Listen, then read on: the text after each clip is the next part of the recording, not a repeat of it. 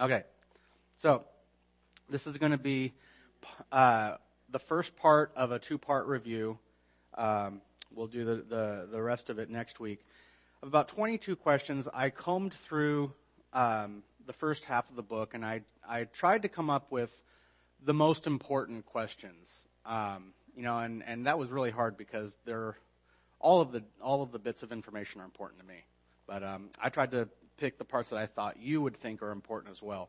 So I'll pose the question. I'll give uh, you in the audience an opportunity to respond, and then uh, we'll see how close we got. Uh, we started off by saying that there were three reasons, three chief reasons why we uh, study church history. Can anyone remember what one of them was? Eric. Don't don't don't don't work. Don't. Okay, go ahead. It's on, sir. We study it so that we can learn from the past. How, where, where, yeah, there you go. To to learn from the successes and errors of those who came before us. Yeah. What's the first reason? To learn how we got where we are today. And then the third is that we get to see Scripture in action as God uh, uh, fulfills the promises that He made in Matthew 16, 18, where Jesus says, I will build my church, and the gates of Hades will not overcome it. Uh, we see uh, God fulfill His promise in 4, 11, and 12, where it says that, where Paul says that God uh, gifts the church by equipping her with apostles and prophets and evangelists and pastors and teachers for the edification of the saints. I am convinced that if the church was was nothing more than what my sister sees it as, and, and that's a, a, a, an organization of men, if the church is nothing more than just men, if there's no transcendent God uh, building and keeping and protecting the church, then I am convinced the church would have fallen to pieces uh, centuries ago, with all of the political infighting and, um, and and intrigue and just everything the church would have fallen apart. So this is why we study church history. Okay, going back to the very beginning of the book. Did Christianity begin as a Jewish or a Gentile movement? Just, you don't need to raise your hand, just say it out. Jewish. Church began with Jewish apostles preaching from the Jewish Old Testament scriptures to Jews in Jerusalem at a Jewish temple on a Jewish holiday and continued in Jewish synagogues. Okay. Was Rome the first source of persecution against the church? No. Who, who was the first source of persecution? Jews. The, and particularly, um, uh, what part of the church did they did they target? They they targeted the PowerPoint screen part of the church. That's false.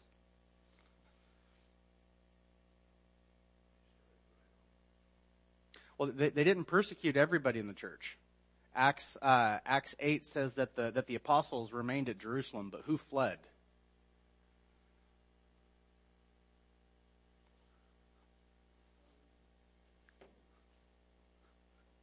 The, I pointed to the, because I have a podium and a laptop and I put the PowerPoint together. The, the, the, the Jewish, the Hebrew Jews, so the scribes, the priests, not the priests, but the, the scribes, the Pharisees, the rabbis, and the, the, the old school Jews, uh, who were very Jewish in everything they did, uh, uh, were hostile towards the Greek influence, the Greeky um, Christians within the church. Uh, that was why they, uh, uh, we, we saw that in them stoning Steve, um, Stephen, who was a Greek named deacon in the church. Okay, why didn't Rome persecute Christians at first?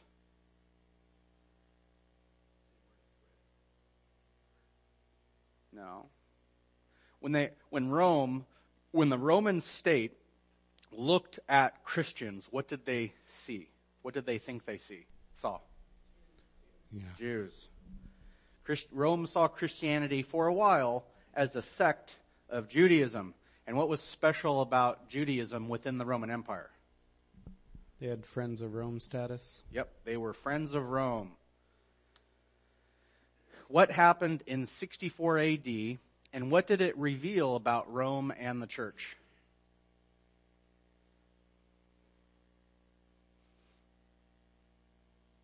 It, it's, uh, it has to do with the, with the last question, with, the, with how Rome saw Christianity.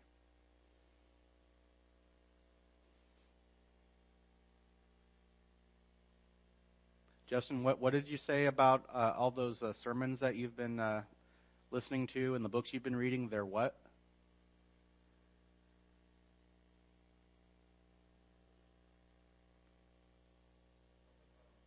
Yes, Rome caught on fire. And allegedly, who did it? Nope. Yep. Allegedly, Emperor Nero started the fires of Rome. Uh, and the result was that Nero blamed the Christians. And what did his uh, accusation of the Christians uh, signify or reveal about Rome and the church?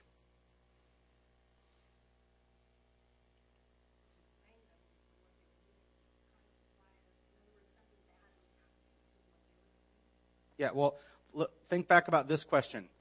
Rome did not persecute Christians because they Christians uh, were were believed to be Jews, and believed to be Jews, they benefited from the friends of Rome status, meaning that that uh, Romans didn't just go around persecuting their friends without just cause. You know, they they, they could th- they could go throw other people of other nations in jail or or um, execute them or tax them or levy them without question. And, you know, who cares what they think? But they treated uh, the nations that had friends of Rome status much better. Uh, so the, Rome wouldn't touch Jews because of this special privilege. That Rome, that Nero and, and Rome is now openly persecuting Christians reveals what, what has, what has changed about the relationship between Rome and the church. Yeah, they are. The Rome no longer saw Christians as a sect of Judaism. The the uh, the world is looking at the church and realizing they're they're not just another flavor of Jews. They're something else. Okay, there were four main Jewish sects. Uh, bonus question: What were they? These are the these are the bodies of influence within Judaism. Essenes was one of them. Those were the weird, mystical, uh, fringe people. The Zealots, those were the nationalistic um, um, guerrilla warfare fighters and terrorists. Pharisees, scribes, rabbis, people, uh, the, the holders of the law, and the Sadducees, the, the depressed, because they're sad, you see. Okay, uh, which which one of those was the only one to survive the destruction of Jerusalem in 70 AD? Pharisees. And how did it affect future relationships between Judaism and the church? What did they do?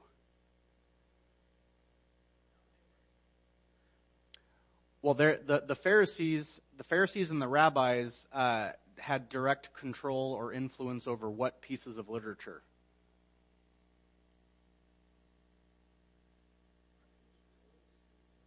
Well, they, they, they, had they had they had the, the commentaries, the Mishnah, the the Midrash, and they put in they they put in uh, their laws in their traditions that Christians were now anathematized or cursed. Christians uh, Christians and Jews could no longer associate, and Christians were no longer allowed to attend synagogue. Okay, getting out of the first century, going in, going into the second. Uh, during the second century, what unbiblical leadership structure appeared concerning bishops and presbyters? And this, this, this to a side question. What is a bishop and what is a presbyter? Biblically speaking. Yes. Uh, a, a bishop, a bishop is, is another word for an overseer, one who, one who manages or supervises. A presbyter is just the Greek, is just the Greek word for elder. So the, the, the presbyter would be uh, uh, the older title, the bishop would be a specific title. And you're right, they're the same thing. What unbiblical change developed? Yep. The bishops, um, uh, an unbiblical hierarchy developed. Uh, the bishop was, was now seen as the superior senior pastor, to, to use um, today's uh, language, and presbyters became lesser associate or, or under pastors. But biblically, they're the same thing. Okay, what were the three main ingredient, in, ingredients of the worship service in the early church? One should be a giveaway. That's, that's the third one. Scripture, uh, including reading and preaching from both the Old and New Testaments. Prayer, multiple times. And then the third was communion. And uh, communion would be the second half of the service where unbelievers were, were dismissed. And what part of what modern what part of the modern worship service was not so important? Music. Sorry, Daniel. Same goes for drama. Absolutely. Tassel waving. Um, how were Christians labeled in pagan society? Think back to the think back to the criticisms that that the the, the, the, popular criticisms that society had against those Christians. They do they do this kind of thing, they do that kind of thing. They're those kind of people. What? Yep, cannibals is one. They were atheists. Why? Because they didn't believe in a God. They didn't believe in the gods plural, the, in the Roman pantheon. They were atheists.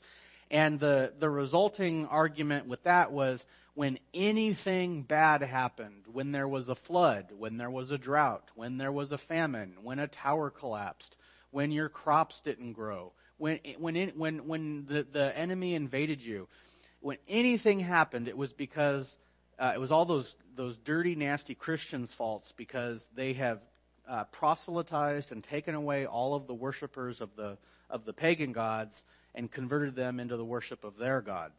So anything bad happened is because of those Christians. Uh, another one, I'll give you this one because I already pre- pressed it.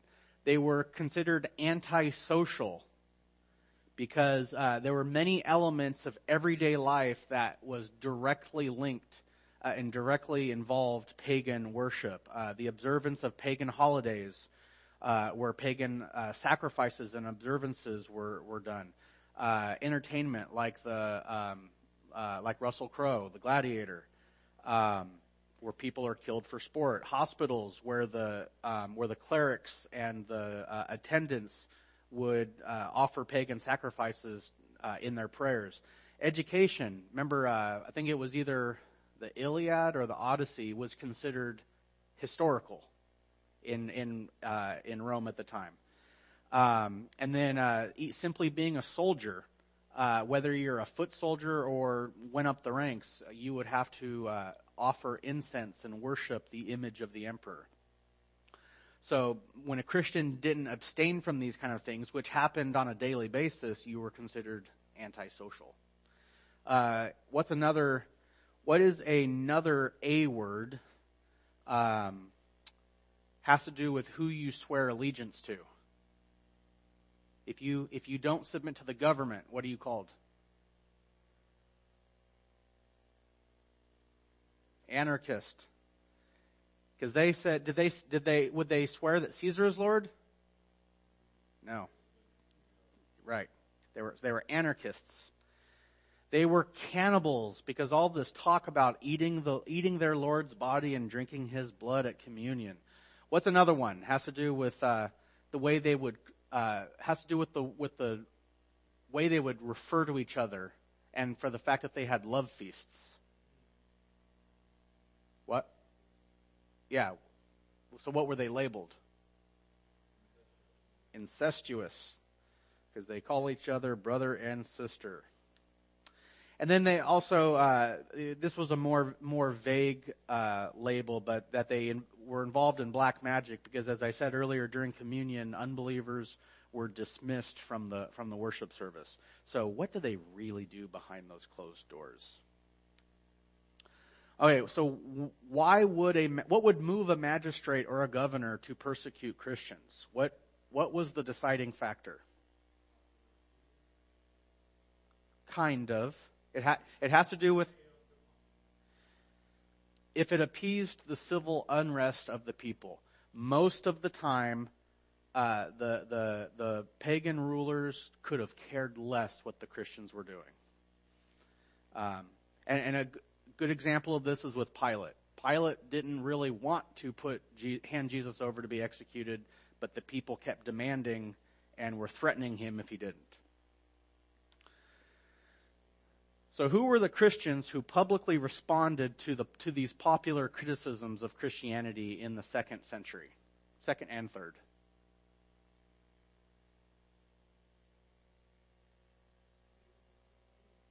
The, what, what's what, what's the what what is the name of their group? Like what what what are they called? If you don't know, I'm sorry. No, I'm sorry, that's not right. Of the apologists, such as uh, Justin Martyr. Ju- Justin Martyr is, is the most well known. what was the most basic belief of Gnosticism, and why was it also its most glaring problem? Gnosticism is one is is uh, was the first. It wasn't the first heresy, but it was the first major threatening heresy to the church. What was its most basic belief? It has to do with the name of the belief system.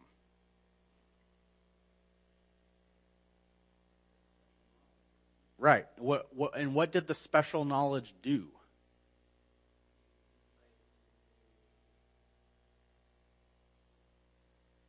What does Jesus do for us?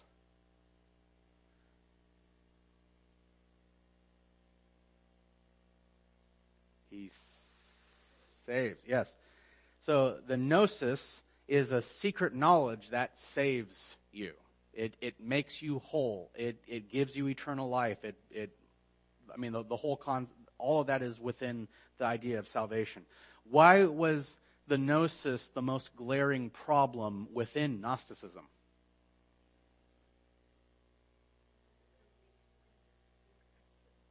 Not quite. Um, Right. There were many Gnostic sects, and none of them agreed what the Gnosis was. This group over here says it's a philosophy. This, this group over here says it's a it's a it's a a, a, a magic phrase you need to say. You know, say these three words, and and and Jesus will come into your heart.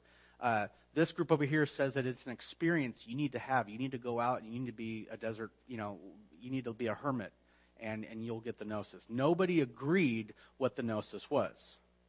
That was the most glaring problem of, of it, which uh, Irenaeus pointed out. What did the church emphasize as a response to Gnosticism? So think, think about Gnosticism being fuzzy and not in agreement. How did the church respond in agreement to Gnosticism? There are three things. All has to do with the apostles.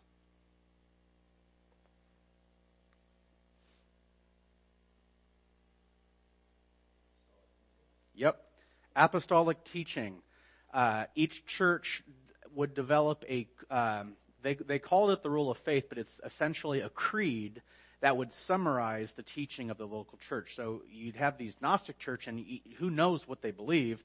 Uh, the, the, the, the true churches would have a creed or an easy to read, easy to remember statement that would clarify what they believed. Um, Second one was apostolic churches. There was an emphasis or, or greater importance found on um, found in churches where an apostle either founded it or ministered to. Be, be a kuaz, none of the apostolic churches were teaching the things that the Gnostic churches were teaching.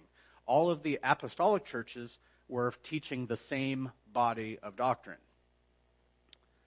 And then what's, what's the third apostolic blank that the church emphasized as a response?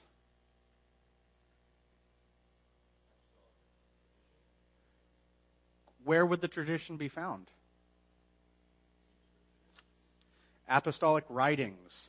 And this, this was the, this response to Gnosticism was um, ultimately what God used to preserve and uh, to preserve the New Testament scriptures and brought about the canonization process. Okay, in response to the wildly varying beliefs of the Gnostic churches, what did the true church begin calling itself? Catholic Church. Not to be confused with. And what, is, what does Catholic mean? Okay, what was the name of the second century charismatic movement and why did the church reject it?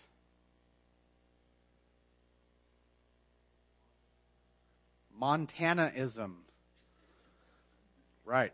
Montanism, named after Montanus. Uh, why did the church reject it? As same reason why the church should reject most modern day charismatic stuff. What, what's the what's the most glaring issue?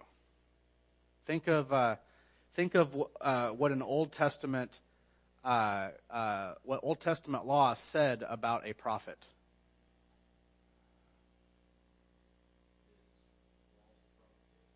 Why? How do you know if it's false? Many prophecies, most prophecies did not come true. And do you remember what the Old Testament law said to do with, with a prophet who speaks in the name of the Lord and what he says doesn't come to pass? Do you just do you just give him a slap on the wrist? Do you just take away his his prophecy license card? Yeah. so God God seems to to take very seriously people going around saying things in the name of God, and when the uh, uh, when God hasn't or, uh, authorized them to speak for Him. So uh, many most prophecies did not come true. Um, what what do we know about their behavior? Yeah. It was erratic. It was highly suspicious. Do you remember that video I showed you of the guy, you know, like, looks like he was having a seizure, uh, wailing and flailing around, and then he stopped and answered his cell phone? Seemed, yeah. Yeah. Uh, and then what didn't help them either was that when the when the when the Catholic Christians you know put on their discernment hats and you know went hmm I why should I believe that and uh, you know criticized them or, or didn't embrace them, the Montanists got all uppity and uh, castigated them. All right, who was the controversial early church father from Alexandria, and why was he controversial?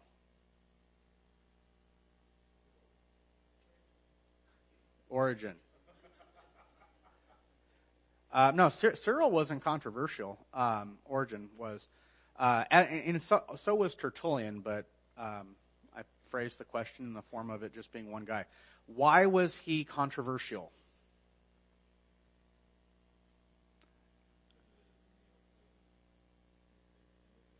What did that do to his theology? I, I thought about asking about Neoplatonism, and again, I, I prefaced uh, I prefaced this review with uh, uh, uh, an effort to try to only focus on the most important things. And I let that one slide. How, how, what did his Neoplatonistic tendencies do to his theology? Did it make it sound? Did it make it clear? Okay, his theology was a mixed bag. You could say it was very fuzzy. And his lack of clarity um, uh, ultimately was res- what? Did I what? Yes. Oh, you know what? I'm looking at my little next animation screen. Oh. At, you know, the, I, I have like a preview screen, and I'm looking at that, and I, I, so how long have I been not on the right one? Okay. Oh, is it Origen? Whatever.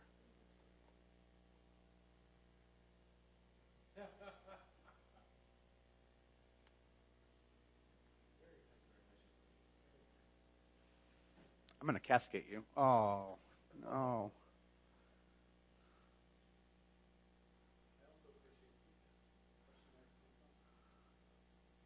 Okay. So his theology was a mixed bag. Why else was he controversial? What did, what did he put on the map? Uh, how, how did he put Alexandria on the map?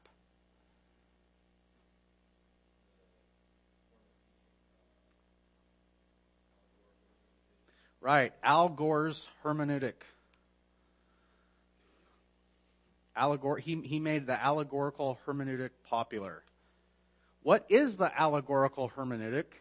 Why was it popular and why is it dangerous?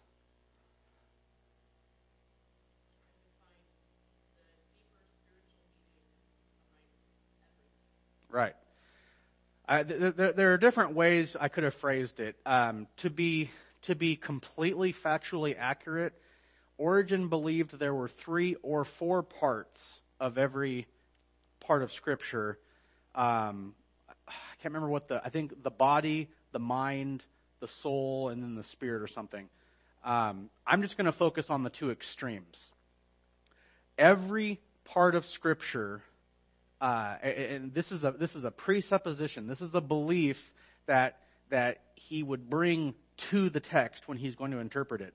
It was the, the belief that every single part of Scripture has, at the same time, a lower, base, earthly, literal interpretation and a higher, uh, transcendent, uh, lofty spiritual interpretation. That's that's what the the hermeneutic is in and of itself. Not commenting on if that's good or bad or why or why not. Uh, it's just simply an approach believing there is a earthly, literal tra- translate uh, interpretation and a uh, spiritual interpretation of everything. Why was it popular? And this this ties into his philosophical tendencies. Why was the allegorical hermeneutic popular? I mean, put it put it expl- put it in in uh, in ways that that George, who just walked in, would understand what that means, because he, he he didn't hear the previous questions.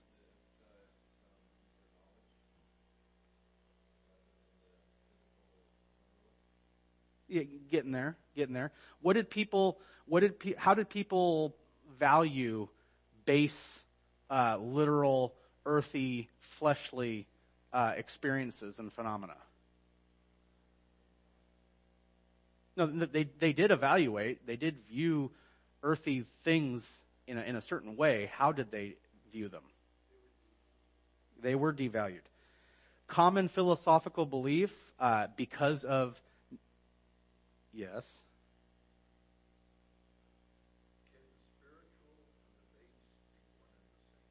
Sometimes.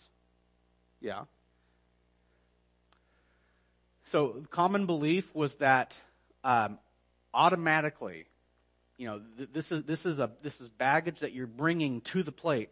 Automatically, matter, uh, the things of matter, things of the earth, things of of uh, of base experiences are on this lower plane of reality, uh, and spiritual things uh, are transcendent things are inherently better, and so you would uh, at first you would find the basic literal interpretation, but over time you would just discard it and automatically look for the transcendent spiritual interpretation. Why is it dangerous?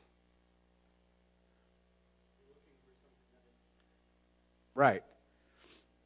You're making, you're making the Bible speak. On one hand, you're making this Bible speak where and when it's silent. On the other hand, when you it, when you when you're discarding the the plain literal interpretation, you are ignoring, you are neglecting the Bible where and when it does speak. All right. Were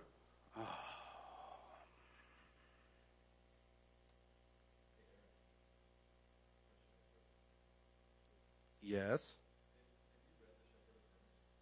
I glanced at it a number of years ago.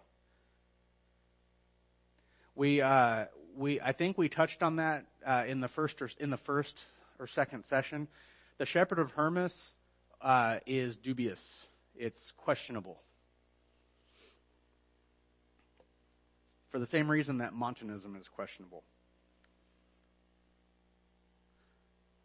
Okay, were. That's right, right? Yeah, okay. Were the first three centuries of the church a continual, unbroken period of persecution? What, what was there? What were there? There were, there were waves or periods, yeah. How did God use Diocletian's political reforms to limit Christian persecution across the Roman Empire?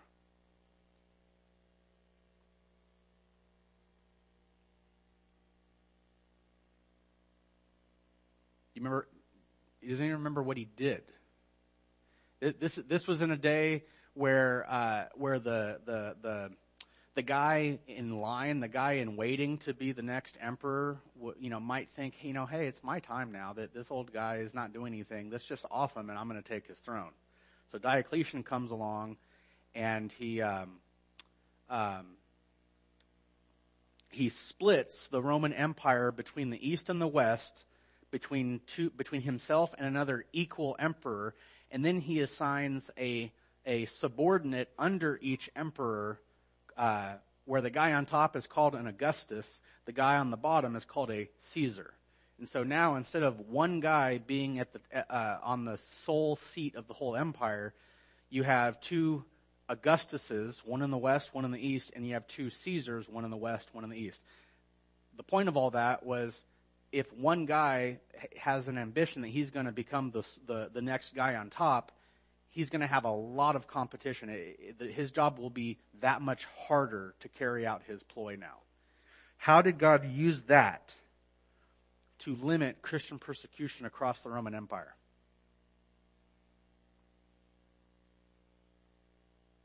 What would happen? So you, so you have two you have two guys on the top, and then two guys on the bottom what would happen often when when the the Augustus in the West would be intolerant of Christians? What did we commonly find about the Augustus in the East? And when there's a, when there's a when there's an intolerant Augustus, what was common uh, commonly the the uh, the case with the guy underneath him who would succeed him? Yeah. So very often the Augustuses and the Caesars would alternate being tolerant and intolerant. Same thing for uh, their counterparts in the East and West. So, with the exception of three short, um, we say, looking back, we call them relatively short waves. One, I think two of them were two or three years. One of them was seven years. Um, you know, ex- except for those uh, relatively short waves of persecution, uh, the uh, empire wide persecution was circumvented. Because you didn't have one guy uh, calling for persecution at the top. Okay, true or false? Constantine was a genuine Christian.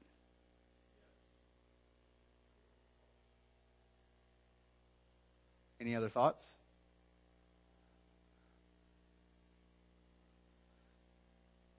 Anyone think there's a third option? Yeah. Why? Uh, what? What? What good did he do? What? What? What? What could be commended about Constantine?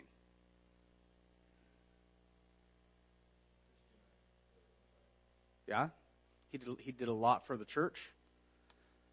He uh, built a new Christian capital where Christianity could flourish. What did he do with persecution? He ended it. Uh, he helped fund the church considerably, uh, often out of his own funds. Uh, he ended. Uh, he worked to abolish the gladiatorial games. He uh, he established the first uh, state-funded welfare program for poor children. He did a number of things. he, he he even gave to to local churches. Um, in some ways, he had a very admirable character. He was very generous with his money compared to virtually every emperor uh, else. He was pretty sexually pure. He, he, he wasn't known to have uh, uh, mistresses on the side. And sometimes he would be very humble. Sometimes. In some ways, he had very shameful behavior. He was, um, he had a very bad temper. He was very impulsive sometimes very proud. And what what is the word where you are suspicious that um,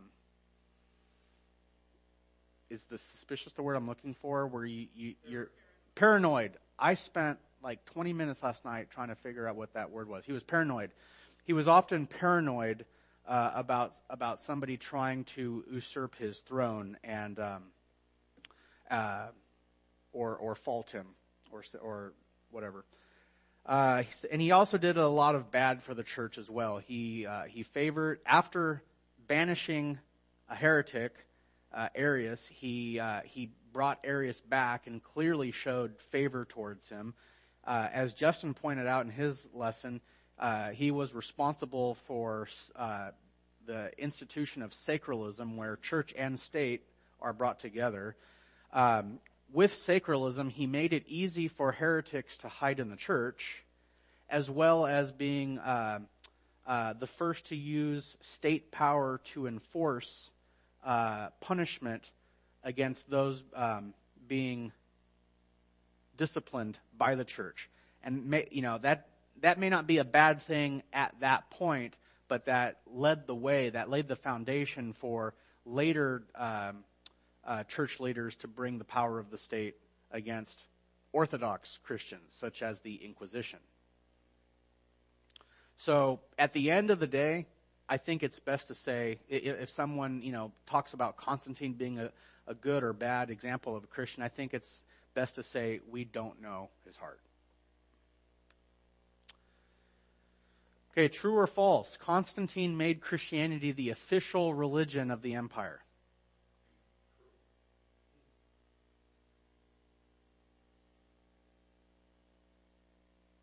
Is anyone going to challenge George?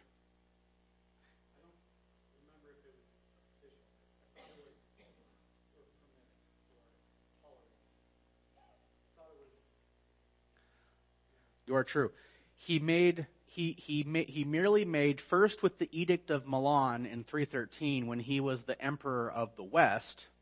Uh, remember he um, because of uh, Diocletian's reform, he became the emperor or the Augustus of the West. Licinius became the Augustus of the East. Uh, he enacted the Edict of Milan with Licinius, which which was to uh, uh, provide tolerance and safety for all religions. And then um, um, Licinius got paranoid uh, and started persecuting the Christians. Constantine came in, took over he's now the, the, the guy on top over the whole empire, and he makes Christianity for the whole empire tolerable and legal. He does not make anybody be a Christian. Uh, what he was the first to do was to not publicly endorse Roman paganism. Up until this point, the, the Roman emperor was, was viewed as the Pontifex Max, the chief priest of the Roman pagan religion. And it was his job to enforce Roman paganism. Constantine was the first to not do that. Um, and uh, Theodosius the first would be the first one to to officially make Christianity the religion of the Roman Empire. So, do, do you get the difference between making it official and making it legal or tolerable? Okay, that's a that's a common misconception. What made Constantinople the Christian capital? This is the last question.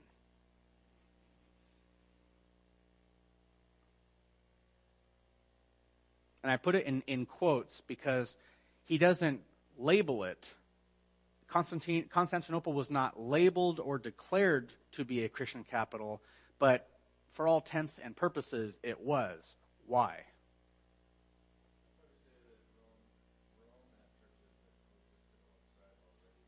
Oh my word! But I don't even. I didn't even put a. I was really pleased that you like you knew exactly what I had.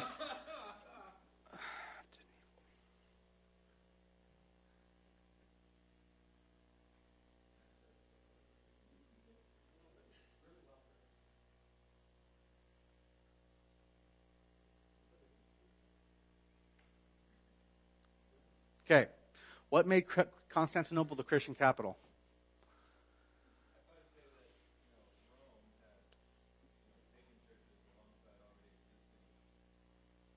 Yeah. And what about Constantinople? Okay. Very good. All right. Well, that leaves us, uh, we're out of time, so we'll pick up next week when we uh, review the, the most important uh, points and details from the second half of the book. Let's pray. Lord, thank you for this morning. I thank you for these uh, for these dear saints uh, who have taken a, a extra time out of their Sunday morning to come and to, to learn. I pray that you would bless them for it. Uh, please be uh, please be pleased with the with the worship here this morning, as we as we come to to learn from your word and to worship you. Amen.